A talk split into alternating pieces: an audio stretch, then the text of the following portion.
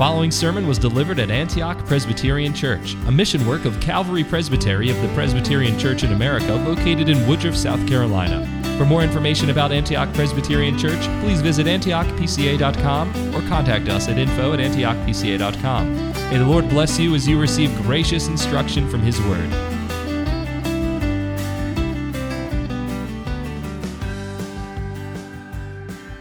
Well, children, I want you to pause for a moment. We have many of you among us this evening, and I want you to look at your parents, and parents to look at your children, wives at your husbands, and those who are here gathered at your brothers and sisters in Christ.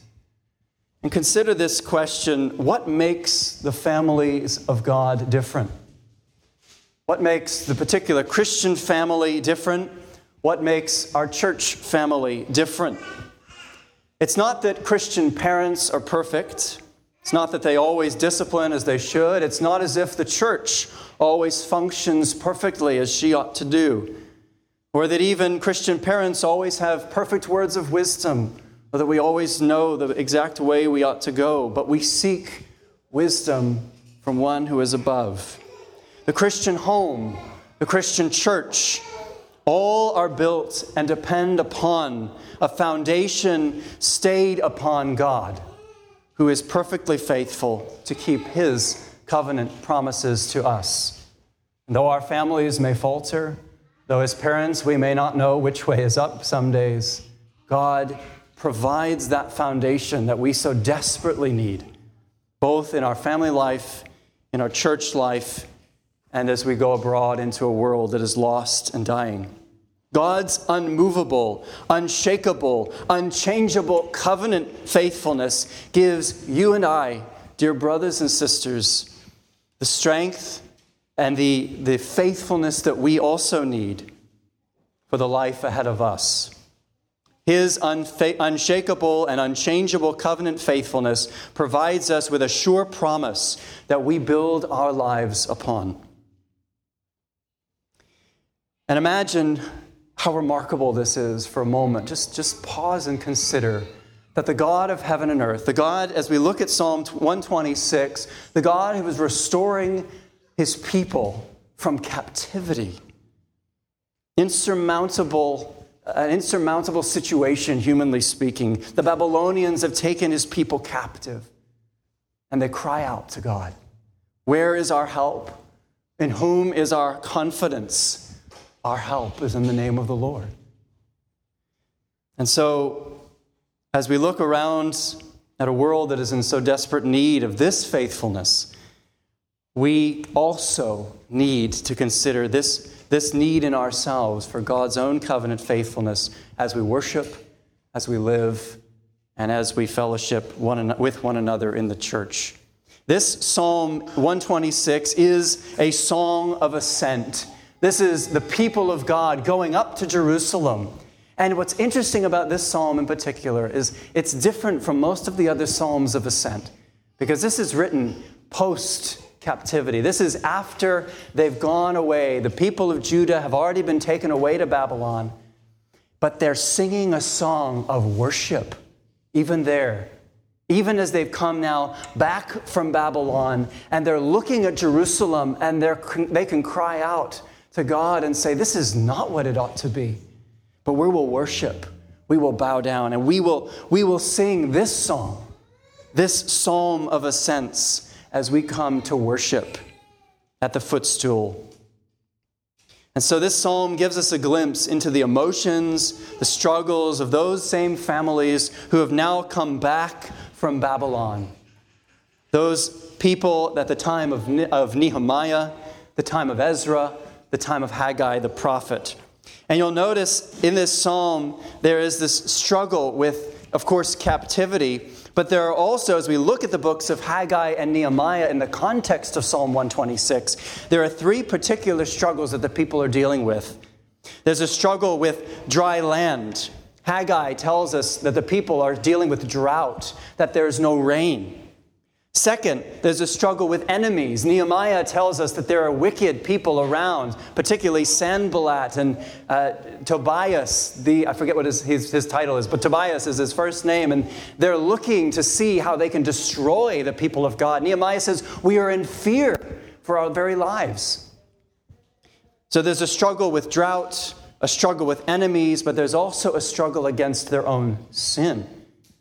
And the drought, if you know the, all the covenant promises of God, the drought and the enemies are because of because of their sin. Here's what Haggai chapter 1 says You looked for much, and behold, it came to little. And when you brought it home, I, the Lord, blew it away. Why? declares the Lord of hosts, because of my house that lies in ruins, while each of you busies himself with his own house. Therefore, the heavens above you have withheld the dew, and the earth has withheld its produce. And I have called for a drought on the land and the hills, on the grain, the new wine, the oil, on what the ground brings forth, on man and on beast, and on all their labors. So consider this evening as we look at the words of Psalm 126, consider not only the physical struggles of the people, but the reality of the sin in their life that God is telling them, root this out.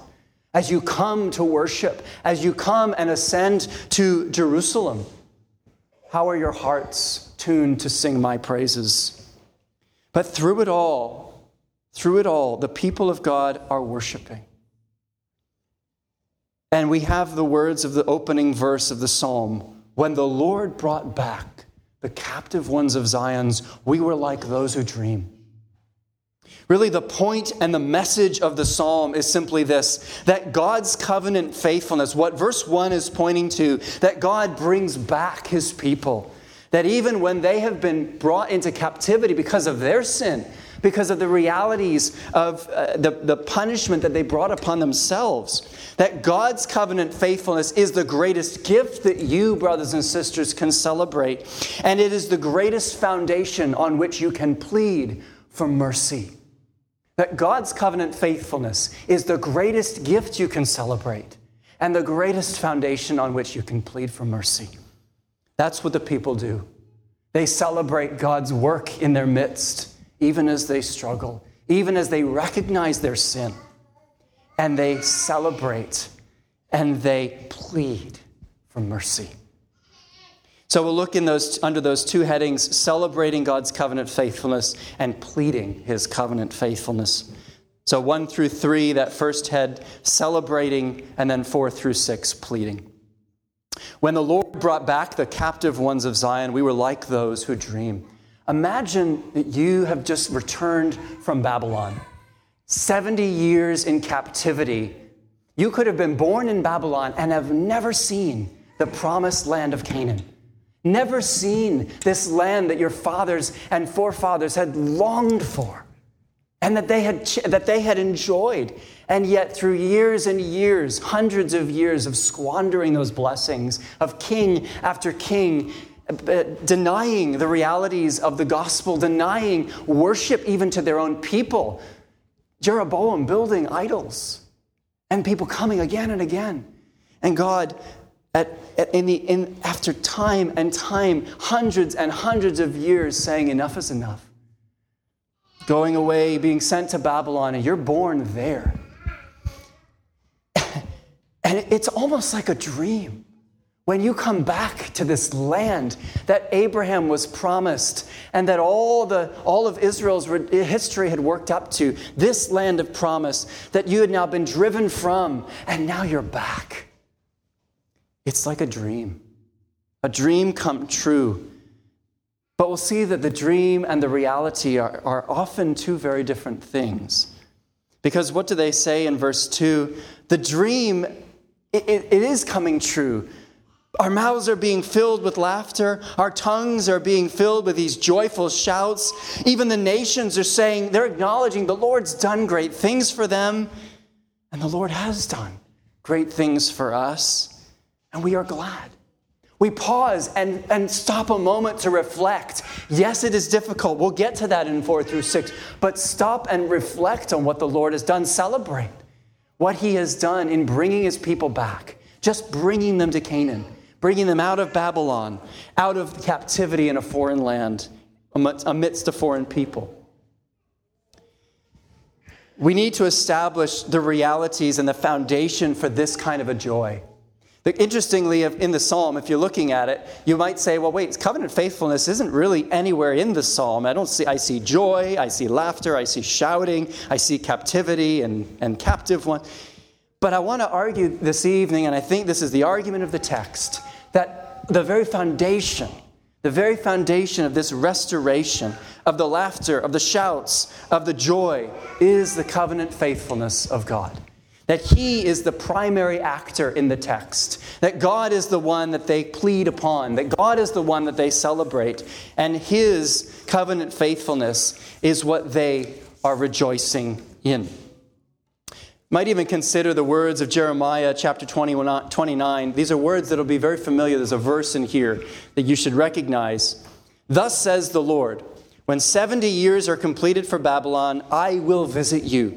I will fulfill to you my promise, and I will bring you back to this place. For I know the plans I have for you, declares the Lord plans for welfare and not for evil, to give you a future and a hope. This is their future. This is their hope. Then you will call upon me and come and pray to me, and I will hear you. You will seek me and find me. When you seek me with all your heart, I will be found by you, declares the Lord. And I will restore your fortunes, or your, it's actually the same phrase as we have in verse 1 I will bring back the captive ones and gather you from all the nations and all the places where I have driven you, declares the Lord, and I will bring you back to the place from which I sent you into exile. And so God is the one at work in our text. And Israel testifies that he is the one at work. They are the ones shouting. They are the ones laughing. They are the ones in verse 3 who declare, The Lord has done great things for us, and we are glad.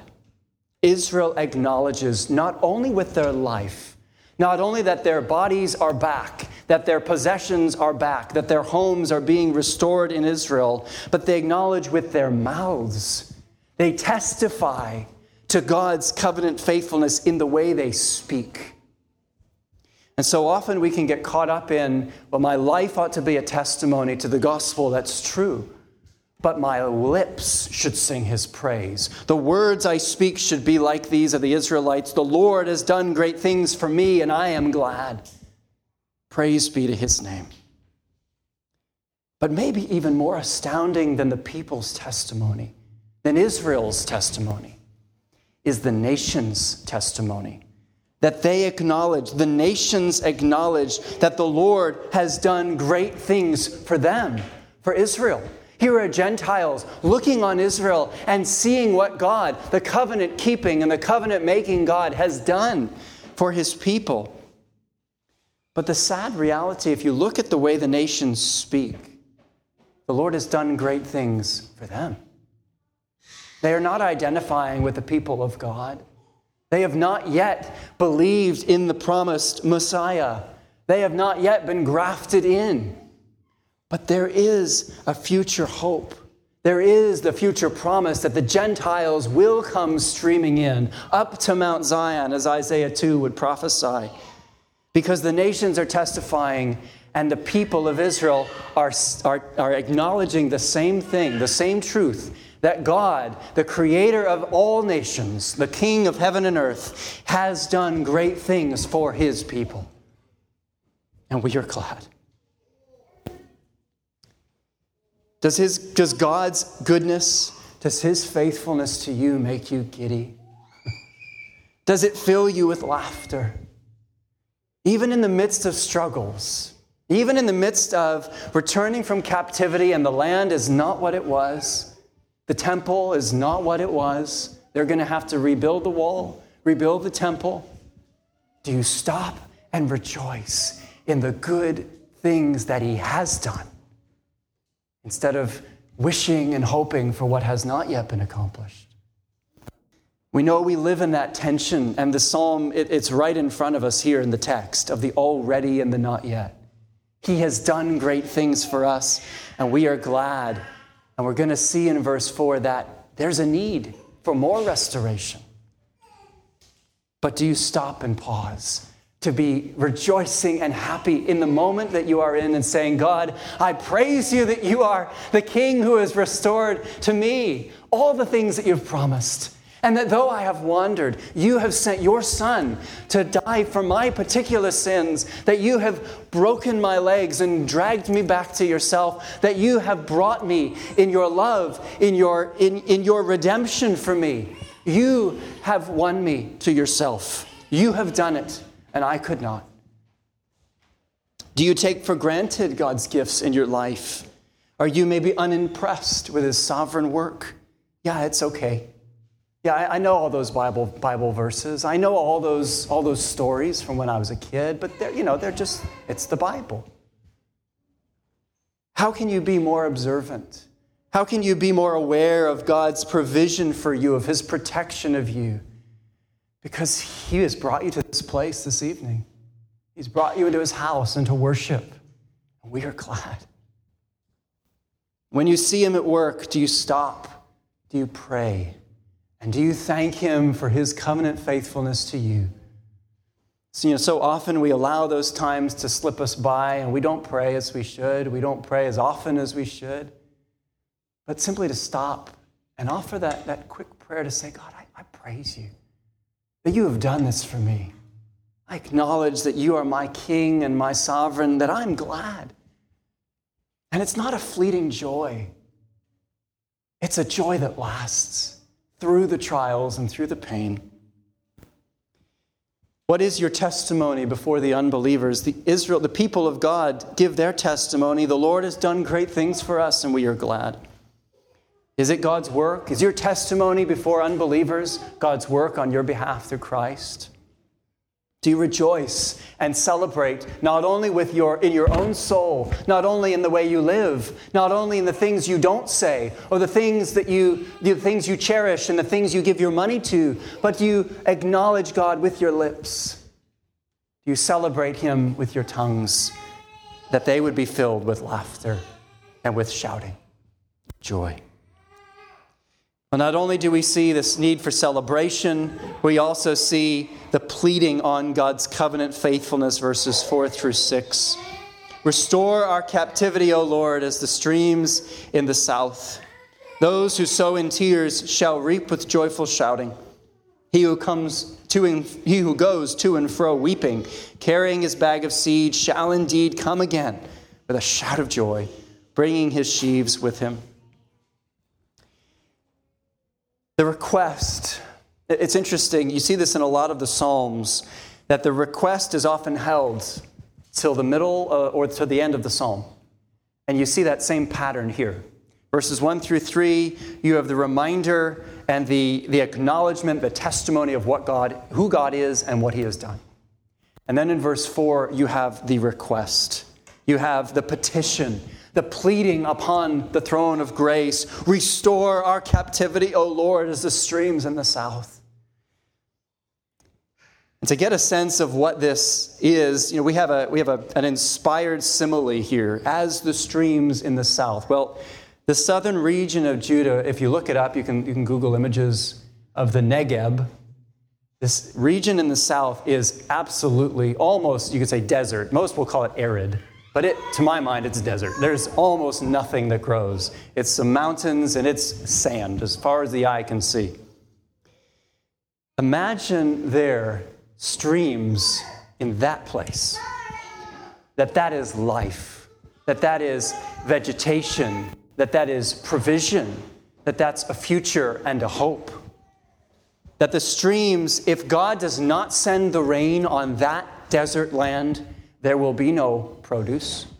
There is no hope to yield a harvest in the south if God does not send the water, if He does not send the stream so that the land produces an increase.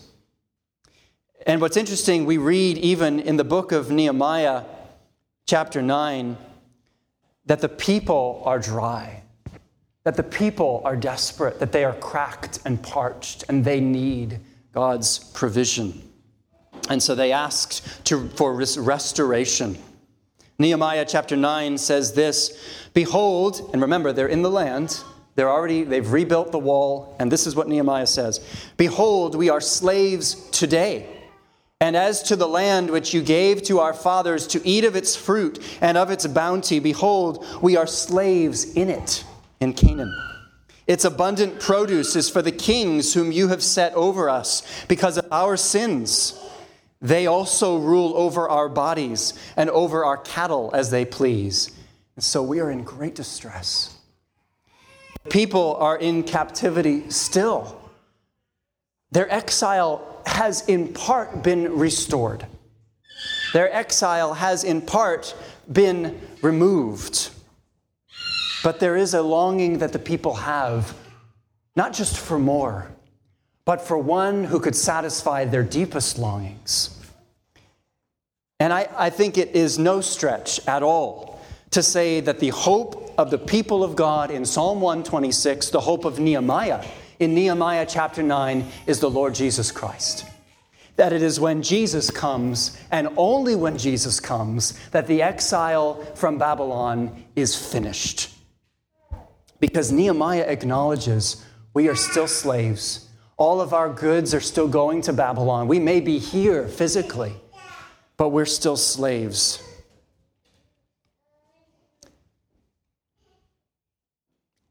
But God gives his people joy. Not only do they see their need, their real need, as slaves, as parched, as needing God to send the rain, as in the south, but notice verses 5 and 6 that those who sow in tears shall reap with shouts of joy, with joyful shouting. He who goes to and fro weeping, carrying his seed, notice the imperative here, or, or the, the intensification, shall indeed come again with a shout of joy, bringing his sheaves with him. The remnant in Israel had a seemingly insurmountable task ahead of them. They were seeking to restore Israel to the glories of King Solomon. They wanted the temple to be beautiful as it once was. And Nehemiah reminds, even in his prayer to God, pleading for him to meet their needs in this land, the people are reminded that only God's temple, that only his house, that only the Spirit indwelling them and transforming them will bring about this kind of restoration, will bring about the true hope that they are longing for. What's interesting is that God did, in part, fulfill these very promises that are written about here in verses 5 and 6. We read in the book of Ezra, they kept the feast of the unleavened bread seven days with joy. That they were able to keep a feast for the first time in a long time that they had not been able to keep for years. Why? Because, this is Ezra, for the Lord had made them joyful and it turned the heart of the king of Assyria to them, so that he aided them in the work of the house of God, the God of Israel. God made them joyful. God gave them hope. Even there in that land, even there where they, as Nehemiah acknowledges, were still not quite free. But they look to freedom, true freedom, in a land of promise that does not fade away, whose temple cannot be destroyed heaven itself. That was their home. That is the people of Israel's true home. The walls only stood for so long against their enemies, and the temple was not as glorious. Their home is in heaven. Ultimately, the finished work of Christ is what redeems his people, both then and now. So, what do you do you might be asking, and rightly so, what do you do while you wait on the Lord? What do the people do? They're, they're, they're staring at a reality in front of them. They're not in heaven yet. Christ has not yet come at this time in redemptive history. They're still sowing in tears. And they're still carrying their seed to and fro, weeping. But you prepare yourself, brothers and sisters. God has put before you tasks today. God has called you to obey, to seek justice, to love mercy, to walk humbly with your God. you faithfully sow with tears. And you expect that He will bring the increase in His time and in His way. Because what does He say in verse 6? His promise is a sure promise to you, His child. That you will indeed, you will surely come again with a shout of joy, of joy, bringing your sheaves with you that God will bring the increase, that you must trust and wait on Him expectantly, that you must wait in hope, knowing that He who called you is faithful and He will surely do it. Galatians chapter 6, verse 9, we read it earlier as our New Testament reading. Let us not grow weary. Isn't that our temptation? Isn't that our struggle?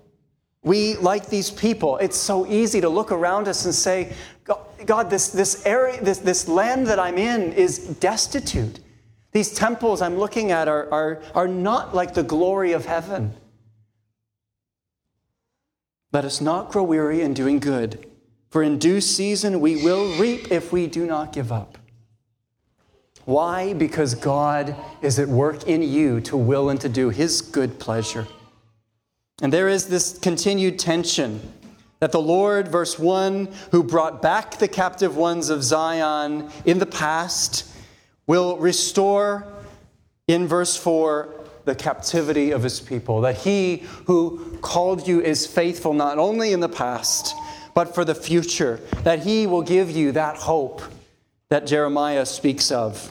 Christ has come Christ has redeemed you. Christ has adopted you. And God, or the Father, has adopted us and brought us into his family, has given us his Holy Spirit to sanctify us, spirit, soul, and body.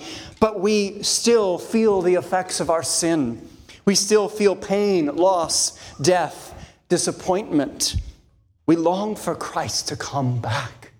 We long to go home to our true home in heaven with him. And everything on this earth points us there. And it reminds us that we are passing onto a land that is far more glorious, where not only will the streams run, but the river of God will, feed, will, will quench our greatest thirst. For we drink deeply from that well that never runs dry. As we come to that water, as we come to that Savior, as we come to that King we have a sure promise that we will come home with shouts of joy. Because God has placed us here, God has placed us in families, He has placed us in churches, He has placed us with brothers and sisters to remind us to fix our eyes on heaven. To be founded upon His faithfulness, not just to, to get through this life as quick as possible and hope for something better. No but to embrace the tears and the struggles because God is working through them. That the foundation laid in His covenant faithfulness is a sure foundation, and that we build upon that foundation that God has built. That is Himself, His work, His finished work in Christ. And He calls you to take up your seed, to take up your work with that calling in mind when it is hard, when it seems that, there, that you're, you're not making any progress, when it seems as if, like the people, captivity is all around you, look to Christ's second coming. When every tear will indeed be wiped away, every arduous labor recognized and praised. And if you believe in Jesus Christ today as your hope for salvation, as the only Redeemer of God's elect, you will be told these words Well done, good and faithful servant. Enter into the joy of your master. Let's pray together.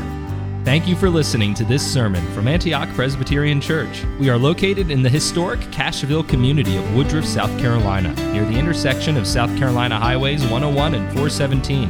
For more information about Antioch Presbyterian Church, please visit antiochpca.com.